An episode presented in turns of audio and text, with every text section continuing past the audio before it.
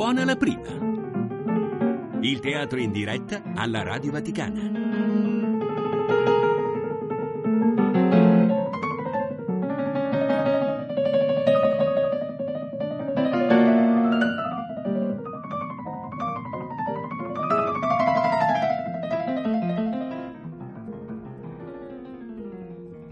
Filli Basile interpreta alcuni inserti tratti dal libro L'amore vince, il balsamo del perdono di Chiara Amirante, PM Edizioni.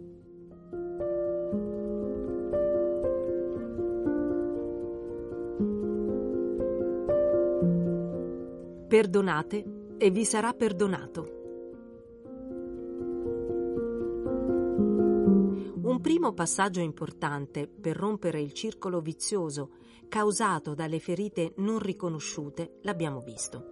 Acquisire consapevolezza dei nostri traumi condizionati e delle parti di noi che più o meno inconsciamente abbiamo rimosso. Dobbiamo quindi riconciliarci con la nostra storia e con noi stessi. Abbiamo poi bisogno di riconciliarci con i fratelli da cui ci siamo divisi per via delle ferite. C'è un passaggio fondamentale, necessario per la guarigione del cuore, che è racchiuso in questa frase bellissima del Vangelo, già citata in precedenza. Siate misericordiosi come è misericordioso il Padre vostro. Entrare in questa misericordia non è facile. Abbiamo visto la parabola del servo che aveva un debito enorme che gli è stato condonato. Tutti noi abbiamo un debito infinito con il Padre Eterno. Il Padre Eterno che cosa fa con noi? Ci dice, non ti preoccupare, hai distrutto tutto, hai massacrato mio figlio, hai massacrato i miei figli, hai fatto un disastro nucleare. Ma non ti preoccupare, lasciati raggiungere dal mio abbraccio di infinita misericordia. Tutto condonato. È come se tu andassi ubriaco nella reggia di un re, gli spaccassi tutto, gli facessi danni di miliardi, gli ammazzassi i figli, gli sfregiassi le figlie, poi ti presentassi al suo cospetto dicendo sì, effettivamente sono stato io, e lui ti abbracciasse. Ti abbraccia? Ti abbraccia. Fa festa perché tu ritorni da lui. È pazzesco, no? Ti dice non ti preoccupare, tutto condonato, ho pagato io. E quanto hai pagato? Ho pagato con il sangue di mio figlio. Io ho fatto danni per miliardi e lui ha pagato. E a quale prezzo? Per rimettere a posto tutti quei danni che ho fatto?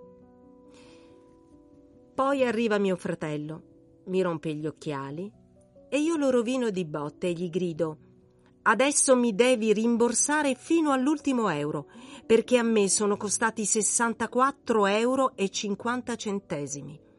Tutti, tutti me li devi dare. Finché non me li avrai dati, non ti darò tregua. Che fa il padre quando lo viene a sapere? Dice: Ah, è così. Io ti ho condonato miliardi. Hai massacrato i miei figli, mio figlio, il figlio prediletto e ti ho perdonato. E tu, adesso, tratti così questo fratello, quest'altro figlio mio che per sbaglio ti ha fatto questo piccolo torto. Ricordate cosa risponde nel Vangelo il padrone al suo servo? Servo malvagio, io ti ho condonato tutto quel debito perché tu mi hai pregato non dovevi anche tu aver pietà del tuo compagno, così come io ho avuto pietà di te. Sdegnato il padrone lo diede in mano agli aguzzini, finché non avesse restituito tutto il dovuto. Così anche il mio Padre Celeste farà con voi, se non perdonerete di cuore, ciascuno al vostro fratello. Questo invito a essere misericordiosi non è un bel sogno idilliaco, un volemo sebbene, amiamoci tanto. No, è un passo molto preciso e molto concreto che il Signore ci chiede di fare. E siccome Lui vuole la nostra felicità prima di tutto, ci chiede di riconciliarci con i nostri fratelli, di perdonare, perché solo il perdono porta guarigione nel nostro cuore e nel cuore di chi ci ha fatto del male.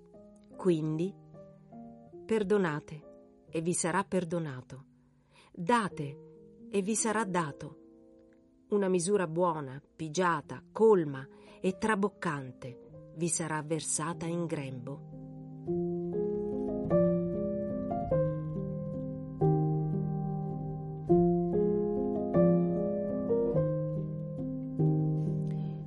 Una misura traboccante.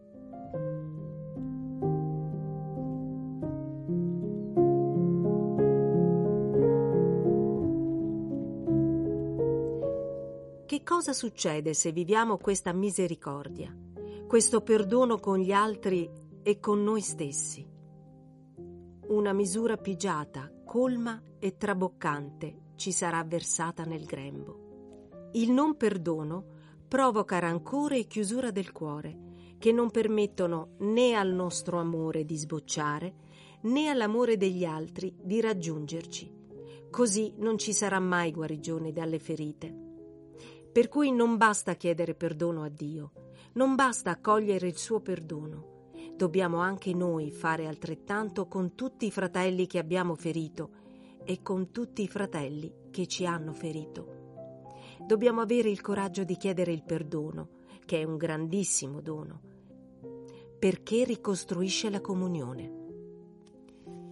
Poiché, come abbiamo visto, facciamo parte dello stesso corpo, quella divisione che c'è fra di noi è una ferita e fa male al corpo, quindi fa male a me che faccio parte di quel corpo. Nel momento in cui ci riconciliamo, c'è una guarigione nel nostro cuore e c'è una guarigione nel corpo di cui facciamo parte, che è il corpo di Cristo. Quando qualcuno viene ferito per causa mia, quella ferita provoca dolore anche a me. Allora siate misericordiosi, come è misericordioso il Padre vostro. Perdonate.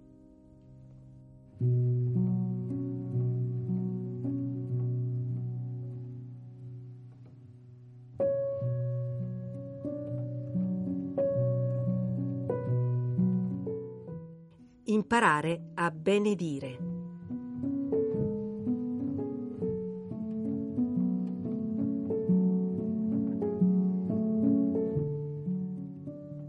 Gesù ci dà un comando ancora più difficile. Anche questo lo abbiamo visto nelle pagine precedenti. Amate i vostri nemici, benedite coloro che vi maledicono. Non è ancora sufficiente andare da chi ci ha ferito o da chi ce l'ha con noi e cercare un minimo di riconciliazione.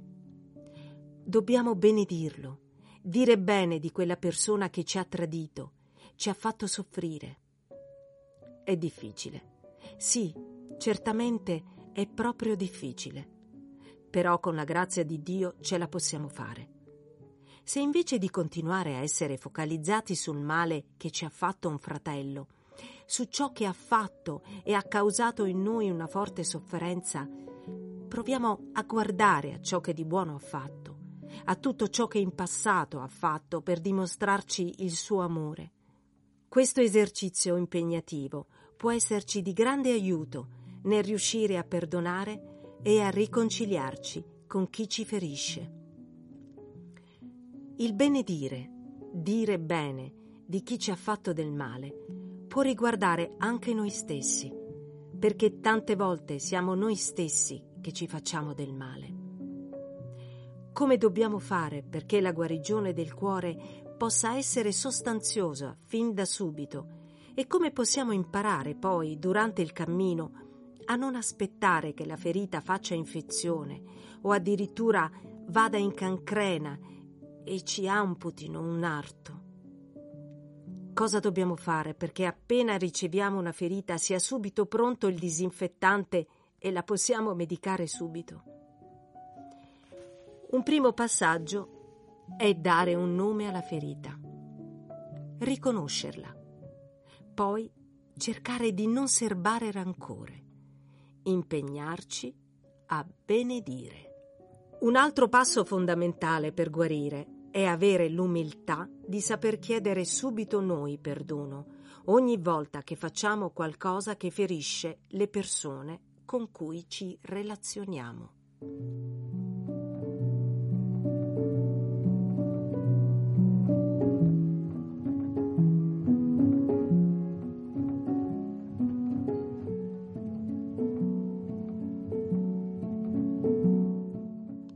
Chiedere perdono.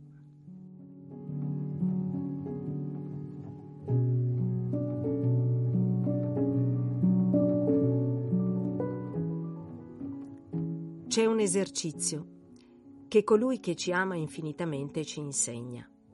È molto pratico, molto semplice, molto concreto. Si tratta di chiedere perdono a tutte quelle persone che ho ferito e che si sono sentite ferite da me. Quindi, se qualcuno ha qualcosa contro di te, va e riconciliati con lui sia che tu l'abbia ferito consapevolmente, sia che tu non te ne sia accorto. Se c'è una divisione, devi andare a chiedere perdono. Questo saper chiedere perdono consente una riconciliazione che porta a guarigione nelle relazioni. Tante volte l'orgoglio ci porta ad aspettare che sia l'altro a fare il primo passo. Ma se ci armiamo di umiltà e impariamo a scusarci subito con le persone che magari senza volerlo abbiamo ferito, si evita tanta sofferenza inutile, in cui a ferita si aggiunge ferita. Per imparare a chiedere perdono e a perdonare è di grande aiuto, come dicevo, focalizzare la propria attenzione su tutto ciò che di positivo c'è nell'altro. Ah, ma io non ci riesco. Quello è proprio non ho parole per dire cos'è quella persona. La tua visione è distorta perché sei ferito. Nessuno è un mostro. Lo dico sempre, anche a chi arriva in comunità con fedine penali da panico. Di solito non sono mai persone veramente cattive. Sono persone indurite, non amate. Ragazzi che hanno subito tante sofferenze e violenze che sono poi entrati in una voragine di male subito e male seminato.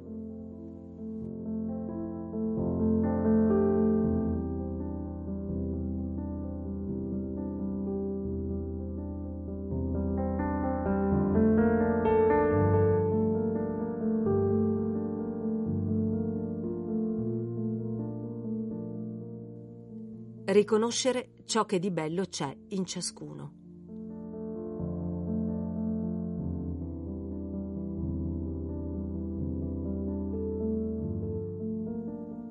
È indispensabile imparare a scoprire quel qualcosa di bello che c'è nell'altro, che è un dono che il Signore gli ha fatto, e quindi lodare Dio per quanto di bello ha impresso nell'anima di quella persona. Dio è Dio e ci crea a sua immagine e somiglianza.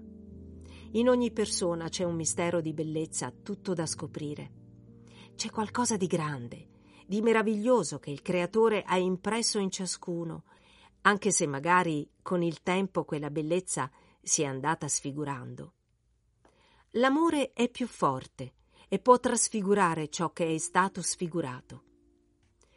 Occorre mettersi di impegno per scoprire la bellezza della persona che dobbiamo perdonare, per benedirla e poi impegnare il cuore nella lode, nel benedire Dio dobbiamo farlo anche con tutti i nostri fratelli. Impegnarci a lodare Dio, anche per le cose belle che fanno parte di quella persona e benedire, dire bene di quella persona e a quella persona. Allora sì, iniziamo a guardare gli altri con occhi diversi. Allora ci verrà più facile sia chiedere perdono che perdonare. Per esempio, tuo padre ti ha fatto diventare una persona insicura perché era sempre duro con te, rigido e ti ha ferito profondamente. È vero, queste cose ti hanno fatto soffrire, però devi ammettere che magari, anche se era severo, ti ha mantenuto con il suo lavoro. Si è fatto in quattro per te, è uno che probabilmente era convinto di fare il tuo bene educandoti così e forse proprio perché è stato severo ti ha impedito di fare scelte che magari ti avrebbero portato a combinare disastri. Anche nelle situazioni di cui ricordiamo solo il dolore, in quelle persone che ci hanno provocato tante sofferenze, proviamo a individuare le cose belle che hanno fatto o almeno pensato di fare, se non nei nostri confronti, almeno nei confronti di altri.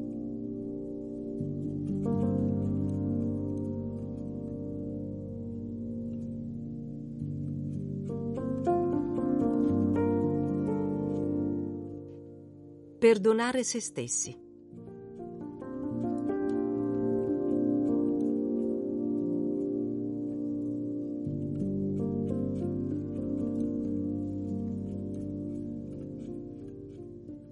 Questo esercizio non è sufficiente farlo con gli altri, devo farlo anche con me stesso.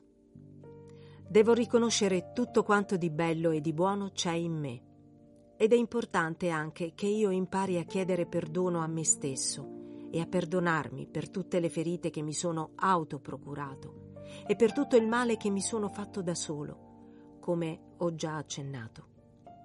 Infatti, anche se spesso preferiamo dare la responsabilità agli altri per tutto ciò che provoca dolore nella nostra vita, in realtà i primi responsabili di gran parte del nostro malessere siamo noi stessi perché non è tanto ciò che viviamo a farci soffrire, ma il come decidiamo di vivere una determinata situazione. Il come fa la differenza e dipende per lo più da noi. Se qualcuno, ad esempio, mi risponde male, posso decidere di restare arrabbiato a lungo con lui, lasciando spazio alla superbia e continuando a rimuginare ma come si è permesso di trattarmi così? Non doveva proprio usare quel tono di voce con me. Oppure posso vivere quella situazione con umiltà e pensare Poverino, per avermi risposto così deve essere molto nervoso, stressato. Se lui sta male non è un buon motivo perché io perda la giornata a restare arrabbiato. Magari appena ne avrò l'occasione cercherò di capire cosa sta passando, cosa lo porta a essere così nervoso. Una medesima situazione possiamo decidere di viverla in modi completamente opposti. E sarà questo a fare la differenza su quanto potere lasciamo agli altri di farci stare male e di rovinarci le giornate. Sarà utile allora riconoscere la nostra superbia e distinguere quella sofferenza che non è causata tanto dal comportamento degli altri quanto dalla nostra estrema suscettibilità dal nostro essere orgogliosi e permalosi. Dobbiamo imparare a chiedere perdono anche a noi stessi per tutta la sofferenza inutile che ci siamo autoprocurati con la nostra eccessiva permalosità e superbia. Chiedere perdono, perdonarci e ovviamente impegnarci a sostituire il vizio della superbia con la virtù dell'umiltà.